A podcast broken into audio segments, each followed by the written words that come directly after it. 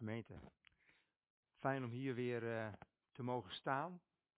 Het is de derde keer volgens mij dat ik hier voor jullie mag spreken. En eh, nou, het is een eh, genoegen. Jammer genoeg nog niet met een volle zaal, met mensen die mij aankijken. Maar gelukkig zijn hier wel een aantal mensen die mij ook aankijken. Dus dat is goed. Ehm, ik wil graag beginnen met een kort gebed. Want ik vind het altijd belangrijk om ja, wat ik te vertellen heb en wat ik wil brengen, dat dat eh, ja, niet mijn woorden zijn, maar dat, dat ook dat God via mij eh, mag spreken. Vader in de hemel, ik dank u voor eh, deze ochtend. Ik dank u voor dit moment, Heer, dat we uw liefde mogen kennen. Heer, dat we tienduizend redenen tot dankbaarheid hebben, mogen hebben. Heer, wat fan- fantastisch, Heer, om te lezen ook dat er zoveel redenen zijn om dankbaar te zijn.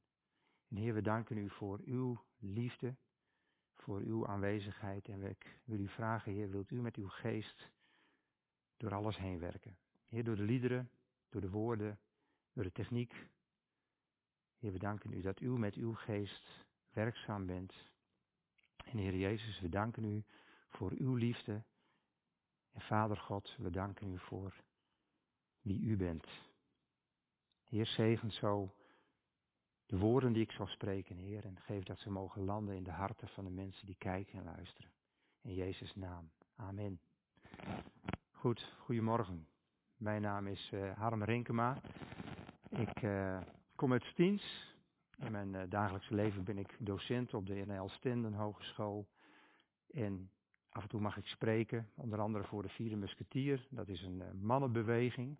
Toen ik zo pas het lied hoorde, 10.000 redenen voor dankbaarheid, toen droomde ik eigenlijk alweer weg, want ik heb dat lied vaak gehoord. eh, boven op de berg in Schotland en eh, in, in de Ardennen, de meest mooie plekken.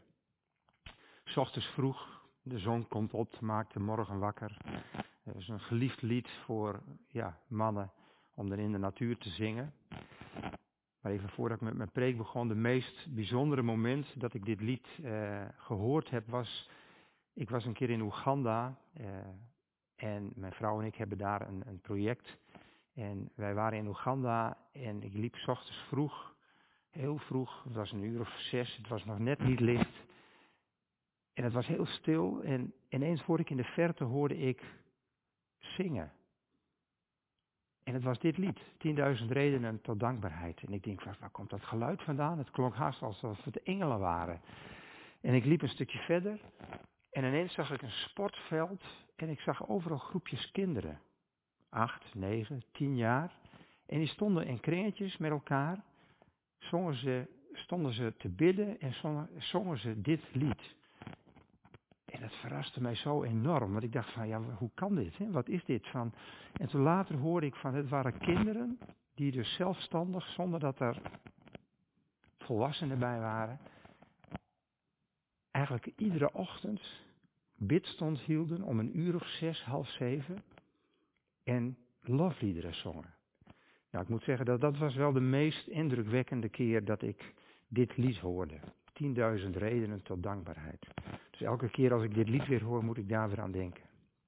Goed, ik wil eh, beginnen met, eh, met het lezen uit Johannes 15. Want ik wil het van deze ochtend met jullie hebben over het, eh, de uitspraak en de uitnodiging van Jezus om in zijn liefde te blijven. En we lezen dat in Johannes 15 vanaf vers 9. Zoals de Vader mij lief gehad heeft, heb ook ik u lief gehad. Blijf in mijn liefde. Als u mijn geboden in acht neemt, zult u in mijn liefde blijven, zoals ik de geboden van mijn Vader in acht genomen heb en in zijn liefde blijf. Deze dingen heb ik tot u gesproken, opdat mijn blijdschap in u zal blijven en uw blijdschap volkomen zal worden. Dit is mijn gebod, dat u elkaar lief hebt, zoals ik u lief gehad heb. Niemand heeft een grotere liefde dan deze, namelijk dat iemand zijn leven geeft voor zijn vrienden. En u bent mijn vrienden, als u doet wat ik u gebied. Ik noem u niet meer dienaren, want een dienaar weet niet wat zijn Heer doet. Maar ik heb u vrienden genoemd, omdat u omdat ik u alles wat ik van mijn vader gehoord heb, bekendgemaakt heb. Niet u hebt mij uitverkoren, maar ik heb u uitverkoren. En ik heb u ertoe bestemd dat u zou heen gaan en vrucht dragen. En dat uw vrucht zal blijven. Opdat wat u ook maar van de Vader vraagt in mijn naam, hij u dat geeft. En dit gebied ik u. Dat u elkaar lief hebt. Nou, deze tekst gaat letterlijk hè, dus over liefde. Het gaat over het begrip liefde. En dat is een, ja, letterlijk een heel geliefd thema. Er wordt natuurlijk veel over gezongen in liederen. Er worden films over gemaakt.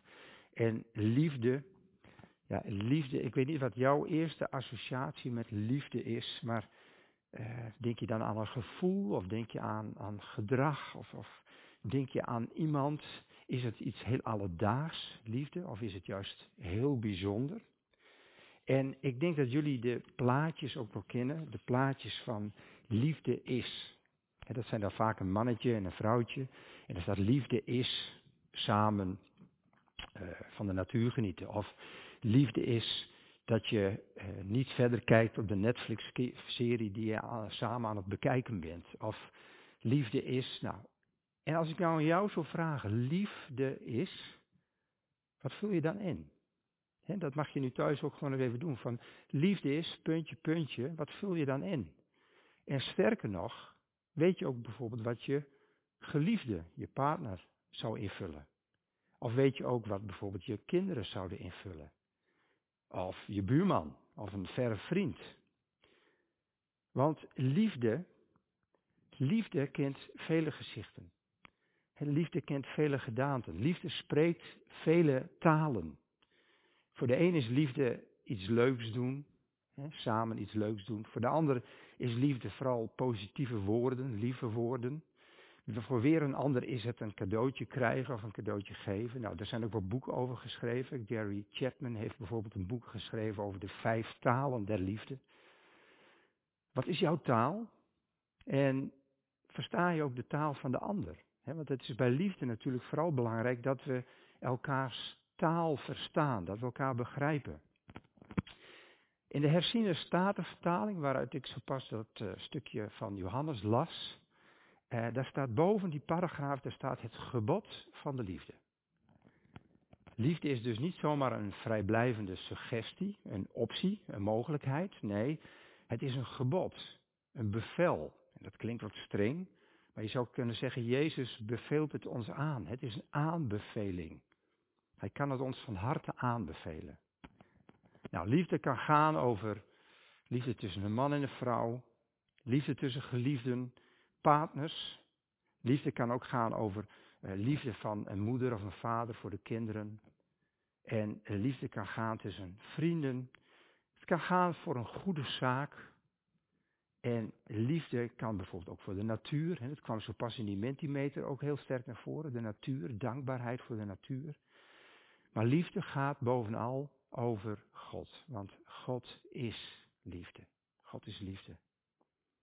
En het is belangrijk om te beseffen dat het bij liefde eigenlijk altijd gaat om de, om de gerichtheid op de ander. Je hebt oog voor de ander. En verlies daarbij jezelf natuurlijk ook niet uit het oog. Maar liefde is relationeel. Het is gericht op de ander en het gaat eigenlijk Eigenlijk altijd, doordat het op die ander gericht is, je eigen individuutje te boven. Liefde zoekt het belang en het verlangen van de ander. Zoekt de nabijheid van de ander. Maar goed, in het afgelopen jaar zijn we ook heel vaak opgeroepen om vanuit liefde afstand te houden. Om contact te vermijden, om elkaar niet aan te raken, om op afstand te blijven. En eigenlijk is dit super strijdig natuurlijk met liefde. Om op afstand te blijven. En als ik de discussies in de media een beetje volg, dan denk ik dat we daar ook heel goed in geslaagd zijn. Dat afstand houden. Misschien wel een beetje te goed in geslaagd zijn.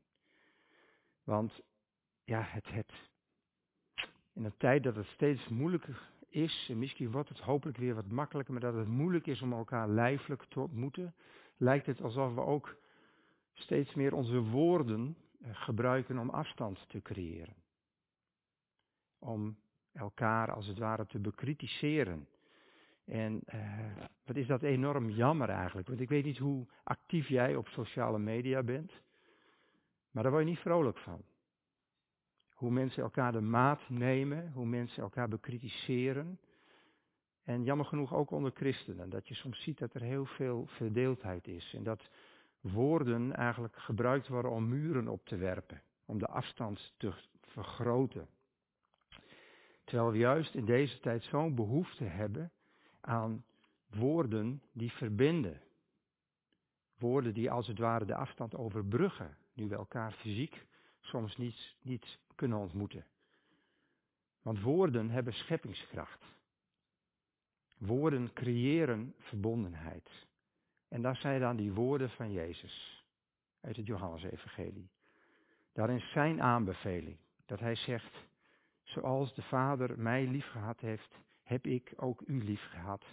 Blijf in mijn liefde. Blijf in mijn liefde, zegt hij. In de eerste verse van Johannes 15, net voor het stukje wat we lazen, daar zegt Jezus van uh, een van zijn ik ben uitspraken. En hij identificeert zichzelf dan met de godsnaam, Yahweh, ik ben.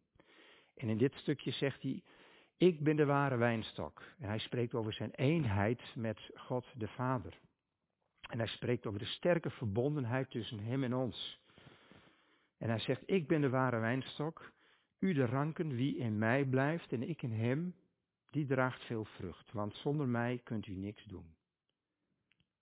Dicht bij Jezus blijven, verbonden met Jezus blijven. In hoofdstuk 15 gaat het niet alleen over liefde, het gaat ook over blijven. In dit hoofdstuk komt het begrip, het werkwoord blijven, maar liefst tien keer voor. Tien keer wordt blijven genoemd. Een werkwoord wat wij in het afgelopen jaar ook heel vaak gehoord hebben. Blijven. Blijf thuis. Blijf gezond. Blijf binnen. Blijf, blijf, blijf. En wellicht heb je wat een negatief gevoel gekregen bij dat blijven. Maar blijven is eigenlijk heel positief. Blijven kan positief zijn. Als je vrienden op bezoek hebt. En het is gezellig en er is geen avondklok. En het is gezellig en je zit bij elkaar. En vrienden die doen aanstalten om weg te gaan. Maar je denkt, ik wil dit, dit mooie moment vasthouden. Zeg je, blijf nog even. Ik schenk nog even wat in. Blijf nog even. Als het buiten koud is en de kachel brandt. En je zit lekker bij het vuur. Dan zeg je, ja joh, blijf nog lekker even hier zitten. Lekker warm. Blijf nog even. Als twee mensen verliefd zijn, als twee geliefden bij elkaar zijn, dan willen ze niets anders dan bij elkaar blijven.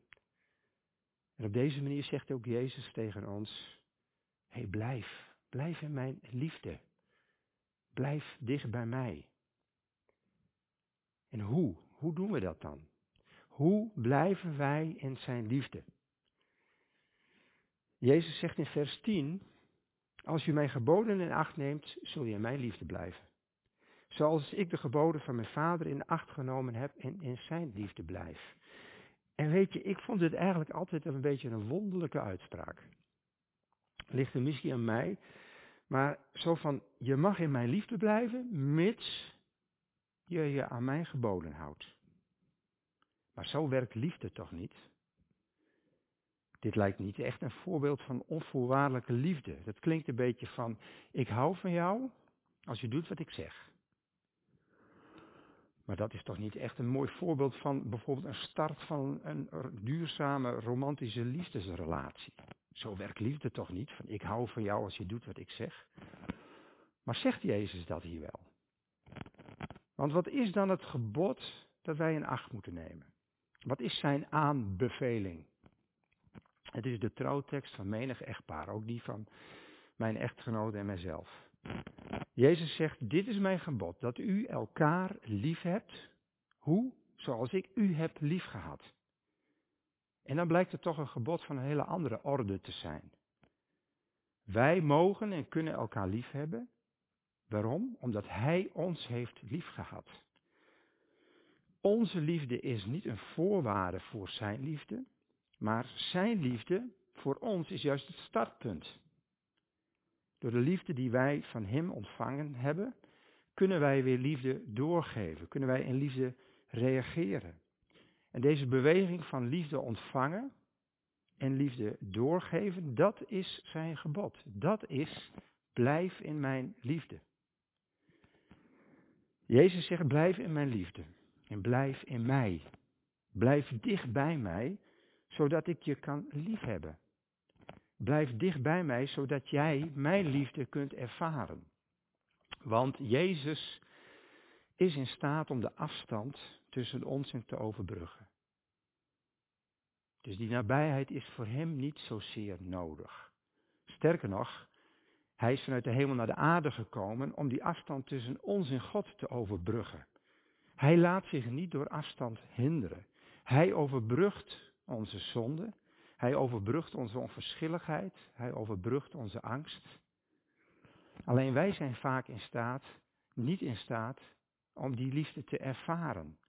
Om ja, dat te beleven. En daarom zegt hij, kom dichterbij. Kom dichterbij, zodat je mijn liefde kunt ervaren, dat je in mijn liefde kunt blijven. Onze intimiteit met Hem is onze kracht. Blijf in mijn liefde is een uitnodiging van Jezus om gericht op Hem te zijn. Het is een uitnodiging om dicht bij Hem te zijn. En als je ingaat op die uitnodiging, dan zul je ontdekken dat Hij het middelpunt van je leven is. Hij is het centrum van ons bestaan. En er zijn vaak zoveel zaken die ons afleiden, die ons verwarren. Van onszelf, van Hem, van elkaar. Je kunt er soms helemaal gek van worden. Het is bijvoorbeeld de, hè, natuurlijk de afgelopen jaar de, de coronacrisis, de gevolgen van de pandemie. De effecten die, dit, die deze gevolgen hebben. Door de maatregelen. Verlies van gezondheid, verlies van contacten, verlies van inkomsten. En dat kan je helemaal gek maken. Maar ik wil dat niet bagatelliseren, want je zult maar een geliefde verloren hebben door die akelige virus. En je zult maar je bedrijf zien verdampen, omdat je al, al maandenlang de boel gesloten moet houden. Of je zult maar ergens eenzaam zitten te wachten totdat je weer echt iemand beet kunt pakken en dat je contact kunt hebben. Of je zult maar, waar ik veel mee te maken heb, student zijn. En nu eigenlijk al een heel jaar al je klasgenoten en al je, je docenten alleen maar via een beeldschermpje zien. Dat zal maar gebeuren. Of van een hele andere orde, je zult maar spreker zijn. En weer voornamelijk tegen stoelen praten. En natuurlijk weet ik dat jullie er zijn. Dat jullie achter achter die scherm meekijken. En ik voel me daar ook door verbonden. Maar wat willen we het graag anders? En wat kan dit verwarrend zijn? En wat kan dit irritant zijn? En toch zegt Jezus ook in deze omstandigheden, blijf in mijn liefde. Blijf dicht bij mij. En ik wil het volgende eigenlijk, het model, beeld, voorbeeld eigenlijk met jullie delen. Dat is het beeld van een wagenwiel. En als het goed is, krijgen jullie dat ook te zien. Het is een beeld van verbondenheid. Zo'n wagenwiel, dat ken je wellicht vanuit, uh, ja, soms zie je het nog als decoratie in een restaurant of stand in een museum. En het is zo'n ouderwets wiel, houten wiel. Dit wiel heeft mijn vrouw getekend. Ik zei van, kun je even een mooie wagenwiel voor me tekenen, want dat heb ik nodig bij die, uh, als ik daar ga spreken. Met spaken, grote houten spaken, met een grote velg eromheen en met een naaf in het midden. En eigenlijk, als je, ja, als je naar jezelf kijkt of naar, je, naar het leven kijkt, zou je kunnen zeggen van, dat ziet er heel vaak zo uit als zo'n wiel. En soms heb je dat je gedachten en je gevoelens en je gedrag allemaal verschillende spaken lijken, die, die soms tegenover elkaar staan. En je kunt het ook, ook naar de wereld om je heen kijken, dat, dat je het gevoel hebt van, we leven vaak langs de buitenrand, langs de buitenkant. En dat je het gevoel hebt van ja, het ene moment gebeurt er dit en het andere moment gebeurt er dat. En ik vind dit en jij vindt dat. En je staat soms tegenover elkaar. En soms heb je nog wel een beetje connectie met, zeg maar, als jij een spaak bent met de spaak naast je. Maar dan is het goed om te beseffen dat er een naaf is, dat er een centrum is. En als je naar het midden gaat, als je naar het midden gaat van dat wiel, dan ontdek je ineens van hé, hey, dan komen eigenlijk alle spaken bij elkaar. En Jezus is dat centrum. Jezus is het centrum. En Hij is degene die ons verbindt met elkaar. En ook al lijkt het soms dat je vooral met je eigen kleine stukje velg te maken hebt. En, en doordat alles tegenover elkaar komt te staan. En soms heb je het gevoel dat je letterlijk je een slag in de ronde draait door alles wat er gebeurt. Daar zegt Jezus, ga naar het midden. Richt je op de naaf, richt je op mij, op het centrum. Het middelpunt dat alles met elkaar verbindt. Hij is de kern van ons bestaan. En hoe bijzonder dan te ontdekken dat als je dan naar het midden gaat, als je dan op Hem richt, dat je je niet alleen verbonden voelt met Hem, maar dat je ook verbonden voelt met elkaar. En dat je ineens weer dichter bij elkaar bent. Hij is degene die ons samenbindt. En als je dicht bij Hem blijft en in Hem blijft en in Zijn liefde blijft, dan zul je die verbondenheid ook ervaren. In de kringloop van het dagelijkse leven wordt onze aandacht vooral vaak naar de buitenkant getrokken. Door allerlei omstandigheden, gelukkige, ongelukkige, kunnen we daardoor soms onze verbondenheid met Hem en met onszelf en met elkaar zomaar verliezen. In de stormen van het bestaan kunnen we onze vrede en onze rust zomaar kwijtraken. En door onze innerlijke verdeeldheid verliezen we ook onze focus en onze kracht. Maar echte vrede is er niet vanwege de afwezigheid van stormen in ons leven. Echte vrede is er vanwege de aanwezigheid van God in ons leven. En daarom is het zo waardevol om dagelijks die beweging naar het centrum te maken. Daarom is het zo belangrijk om in Hem te blijven. en hoe doe je dat? Hoe doe je dat? Het in hem blijven zou je kunnen bijvoorbeeld ervaren in gebed. En dan bedoel ik niet per definitie een gebed waarbij je heel veel vraagt, waarbij je heel veel zegt. Maar misschien in eerste instantie een gebed in alle rust, in stilte. We lezen ook in de Bijbel dat Jezus regelmatig de stilte opzoekt. Als het ware het punt opzoekt, het centrum opzoekt, om in contact te zijn met zijn Vader. Bidden is je bewegen naar het middelpunt van al wat leeft. En bidden is je bewegen naar degene die ons lief heeft. En hoe dichter we bij de naaf van het leven komen, hoe dichter we komen bij Hem die ons lief heeft en ons laat beseffen dat wij kunnen liefhebben omdat Hij ons als eerste heeft liefgehad. Jezus vraagt ons niet om iets te geven of iets te zijn wat we niet eerst ook al van Hem gekregen hebben. We kunnen lief hebben omdat Hij ons heeft lief gehad. Daarom zegt Hij ook, blijf in mijn liefde. Hij zegt hier niet, verdien mijn liefde. Hij zegt ook niet van, zoek mijn liefde. Hij zegt ook niet, imiteer mijn liefde. Nee, hij zegt in de eerste plaats, blijf in mijn liefde. Het is in de eerste plaats dus niet iets om te doen, maar eerst een plek om te zijn. Want het is je al gegeven. Je bent er al en blijf er dan bij. Blijf er.